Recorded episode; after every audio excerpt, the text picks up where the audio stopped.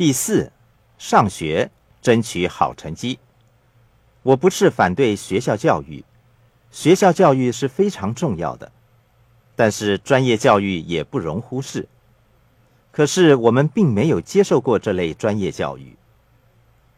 传统教育教的是一些在现实世界里用不着的东西，我们必须从现实生活中学习有用的知识。在现实世界里，能够赚大钱的是那些跟现实世界配合的人。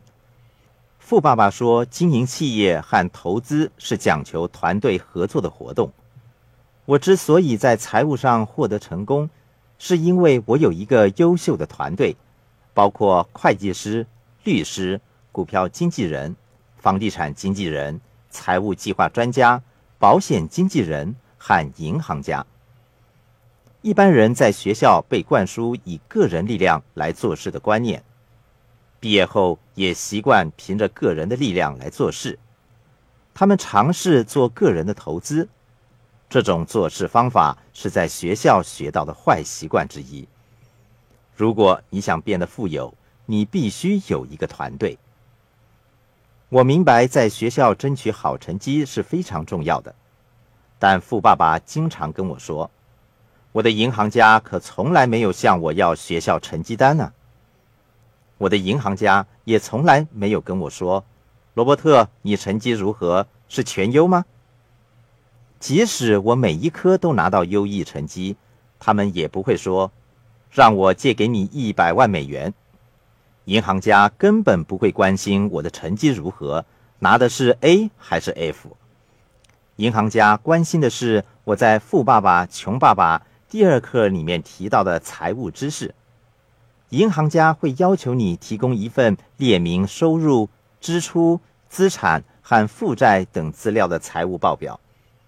离开学校之后，财务报表就是你的成绩单。它真实的反映了你离开学校之后的具体表现，评估了你在财务决策方面精明的程度。在学术上，你可能是个天才，但在财务方面却可能是个白痴。尽管你在学术上得到好成绩，可是当银行职员看到你的财务报表时，却说。对不起，我不能贷款给你，因为你不知道如何运用你的钱。许多人以为借多一点钱就能解决问题，这是最愚蠢的理财方法。你的财务报表就是你的成绩单。在学校，我们每三四个月就会拿到成绩单。同样，你每个月都应该向你的银行家和会计师展示你的财务报表。这样，你便可以把错误修正过来。成绩不好的唯一好处是可以让你有机会做出修正，但是那些离开了学校、认为好成绩就是一切的人，却没有财务成绩单。一天，当他们醒来，已经是六十五岁了，世人却说学业成绩很好，但你在财务方面却不合格。六十五岁才发现你成绩单上的财务科不合格，实在是太迟了吧？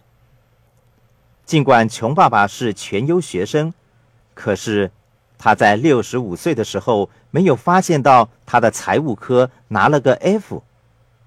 你不会愿意在生命即将到达尽头的时候才惊觉你拿的是不合格的分数吧？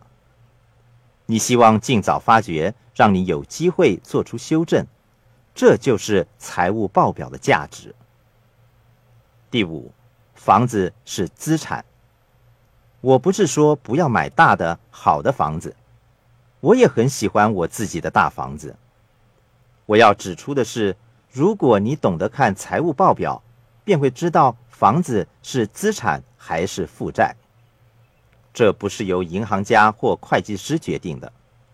那么。用什么来决定是资产还是负债呢？是现金流，这是一个非常重要的商业词汇。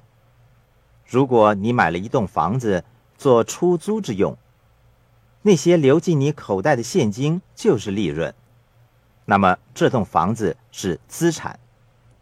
如果你买了一栋房子作为住处，每个月你要从口袋里支付房子的费用，那么这一栋房子便是负债。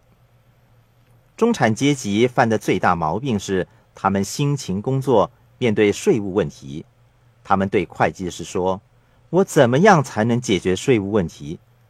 会计师说：“你该买一栋房子，因为你可以获得税务减免。”听起来好像是一项很好的投资。许多人认为他们的房子是资产，而且可以获得税务减免，让他们掉进了陷阱。